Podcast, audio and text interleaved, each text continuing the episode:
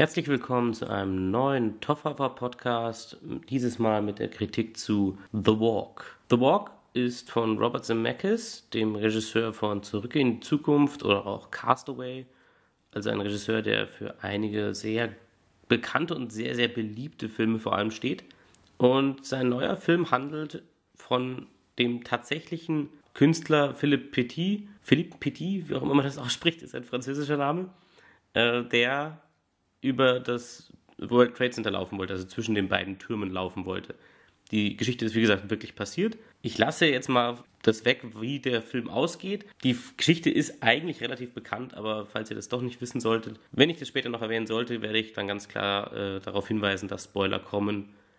Aber jetzt erstmal zum Film. Also, das ist eben die Geschichte. Philippe Petit ist ein Junge aus Frankreich, der einfach äh, sehr gerne äh, auf Seilen läuft und äh, da sich eben sehr früh im Zirkus für begeistert. Gespielt wird er dann später, wenn er erwachsen ist, von Joseph Gordon-Levitt, ein sehr guter Schauspieler, der in sehr, sehr vielen Sachen in den letzten Jahren war und äh, ja immer noch weiter am Aufsteigen ist, wie man so sieht. Und ähm, seine Freundin äh, spielt dann Charlotte, Charlotte Le, Le Bon, glaube ich.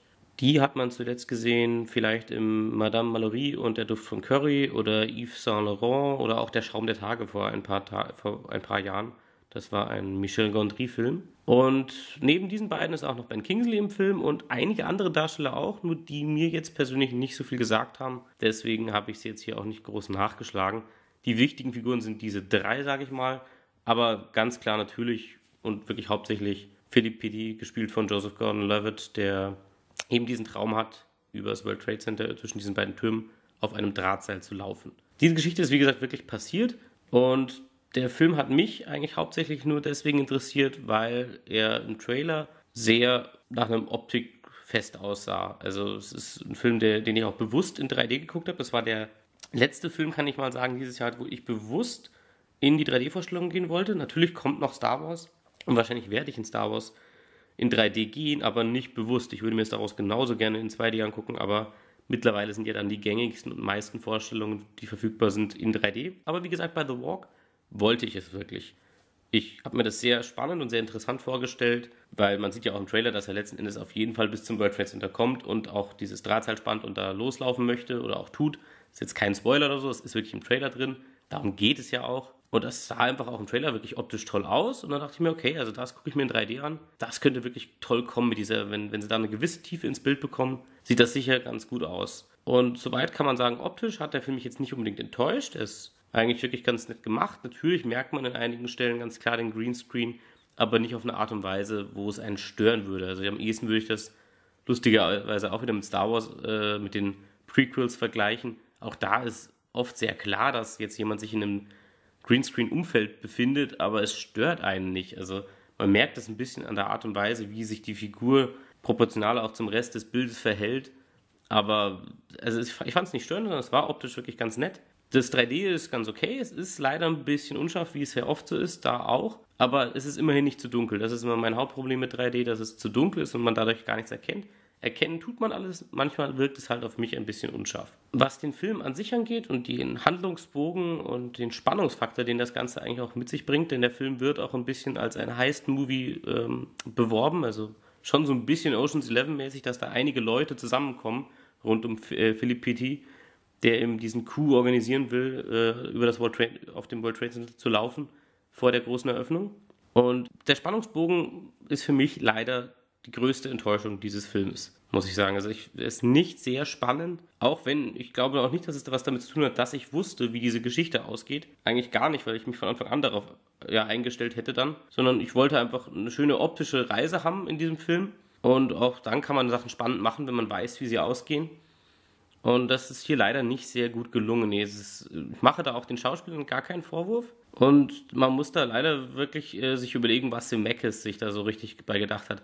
Man muss vielleicht auch zu erklären, dass vielleicht Zemeckis auch nicht ein Regisseur ist, Regisseur ist, bei dem ich immer das Gefühl habe, dass er spannende Filme macht. Also selbst die Zurück in die Zukunft Filme, wo man natürlich jetzt viel, viel äh, Hass ernten kann, wenn man da irgendwas gegen sagt. Vor allem, nachdem wir äh, jetzt gerade erst den Back to the Future Two Day hatten ähm, also optisch waren die immer nett, die Filme von Zemeckis. Castaway, finde ich, ist auch ein sehr guter Film. Habe ihn zwar lange nicht gesehen, aber habe ihn sehr, sehr gut in Erinnerung. war auch ein spannender Film. Und ähm, das ist halt bei, bei The Walk nicht so richtig, hat das nicht so richtig funktioniert. Eben ähnlich wie bei Zurück in die Zukunft habe ich mich aber darauf eingestellt, dass ich eher einen Optikfilm bekomme und vielleicht ein bisschen Spannung aufkommt. Das ist bei seinen anderen Filmen auch nicht immer der Fall und hier vor allem nicht. Also er verliert hier sehr den, den Fokus irgendwie, der ist nicht wirklich da. Also man, man merkt nicht, was ihm wirklich wichtig war an der Figur, sondern er porträtiert in einem Zwei-Stunden-Film diesen Menschen von klein auf, bis er dann zu diesem Punkt kommt, wo er dieses Wagnis eingehen möchte. Aber die Figuren bleiben immer alle sehr schablonenhaft. Also es ist niemand sehr, auch die Persönlichkeiten sind nicht besonders interessant. Auch Ben Kingsley spielt den Lehrmeister, kann man sagen, äh, von Joseph Gordon-Levitt's Figur und erklärt ihm eben einige äh, Tricks und Kniffe, wie er zum Groß zu einem guten Künstler wird und äh, einem guten ja, Hochseilläufer. Und auch diese Unterhaltung zwischen den Figuren, es wirkte mal alles sehr, ja, sehr kühl. Es ist nicht sehr empathisch. Also auch obwohl diese Figuren eigentlich ein persönliches Verhältnis zueinander pflegen, auch er und seine Freundin, es kommt nicht so wirklich das Gefühl auf, dass irgendwer zu dem anderen mehr Bindung hat. Also das ist leider etwas sehr oberflächlich geworden, aber ich mache es wirklich an den Schauspielern nicht fest. Es sind gute Schauspieler und ich finde auch nicht, dass Joseph Gordon-Levitt schlecht spielt man hat sich zwar entschieden, oder er oder auch das Team an sich hat sich entschieden, dass er hier einen französischen Akzent imitieren soll und das gelingt meiner Meinung nach nicht so ganz. Also zum Teil. Einerseits verschwindet für mich der Schauspieler schon. Also ich sehe tatsächlich dann so nach einer Stunde nicht mehr Joseph Gordon-Levitt, sondern ich sehe tatsächlich eine andere Figur. Sie haben ihn ja auch sehr komisch zurechtgemacht mit den etwas äh, ja, helleren Haaren und auch so. Der ganze Mensch wirkt ein bisschen anders vom Make-up her. Und eben dieser Akzent verfremdet schon diesen Schauspieler, der dann nicht mehr so sichtbar ist. Aber der Akzent wirkt trotzdem unglaublich erzwungen und aufgesetzt. Und der, in dem Fall fragt man sich dann immer, warum dann Hollywood nicht mal über seinen Schatten springt und sagt, wir nehmen einen französischen Schauspieler, der dann eben mit Akzent Englisch spricht. Also ich habe ja sogar die synchronisierte Fassung nur gesehen, aber auch in den englischen Trailern war das schon so, dass das schon irgendwie ein bisschen arg überspitzt wirkte. Also das war keine sehr reale Darstellung. Ich weiß nicht, wie der wirkliche Philipp Petit klingt. Vielleicht klingt er ja wirklich so extrem. Aber selbst dann würde ich mich aus dramaturgischer Sicht in einem Film dafür entscheiden, das anders zu machen, damit eine Figur ein bisschen ernster genommen wird. Also er wirkt manchmal dadurch ein bisschen wie so ein, ja, wie so das platte Klischee, was viele Menschen dann haben, wenn sie sagen, so stelle ich mir eine Franzosen vor. Also hätte man ihm ein Baguette unter den Arm geklemmt, dann wäre er so eine ganz billige Karikatur äh, auf, auf, ja, auf einen, auf einen Lifestyle, auf einen Art und Weise, wie auch äh, so ein Künstler wahrgenommen wird. Also auch wenn er dann äh, zwischendurch im Film eine Pantomimeneinlage hinlegt, da geht er einem fast ein bisschen auf die Nerven, zumindest mir. Und das ist schade, dass man mit diesen Figuren nicht so ganz connecten kann, obwohl man wirklich sieht, dass sie sich schon Mühe geben und wirklich in ihre Rollen versuchen reinzukommen, aber eben auch untereinander keine Chemie leider aufkommt. Wie gesagt, die Optik war der Hauptgrund für mich, in diesen Film zu gehen. Und die Optik war nicht vollkommen daneben oder so, auf keinen Fall. Also ich war schon froh, dass ich es mir in 3D angeguckt habe. In 2D, glaube ich, hätte ich es mehr bereut, muss ich sagen. Weil so hatte ich immerhin hier und da mal was Nettes zu gucken. Aber von der Story her war es wirklich einschläfernd, muss ich sagen. Und ja, die Optik reißt ein bisschen raus, aber da gab es dieses Jahr einfach ein paar Filme, die revolutionärer und auch spannender in der Optik sind das hat man leider nicht so ganz so gut genutzt, wie, wie ich mir das vorgestellt habe. Und die ersten zwei Drittel des Films sind eben relativ hart, bis man versucht, da hinzukommen, zu diesem großen Moment und Finale, äh, wo sich dann äh, alles auf dem World Trade Center abspielt. Wie gesagt, es sind keine Spoiler, es ist alles im Trailer schon so drin. Und auch dieses Finale ist aber leider nicht so spannend. Also es kommt ein kurzer Moment der Spannung auf, wenn es dann wirklich losgeht mit dieser Aktion. Aber auch dann verliert sich die ganz schnell und, und es, es driftet sogar ab in, in, in obskure, fast spirituelle Szenen, die aber aus dem Nichts herauskommen und man dann nicht wirklich sie annehmen kann, wenn der Film vorher sehr standardisiert Hollywood-mäßig daherkam.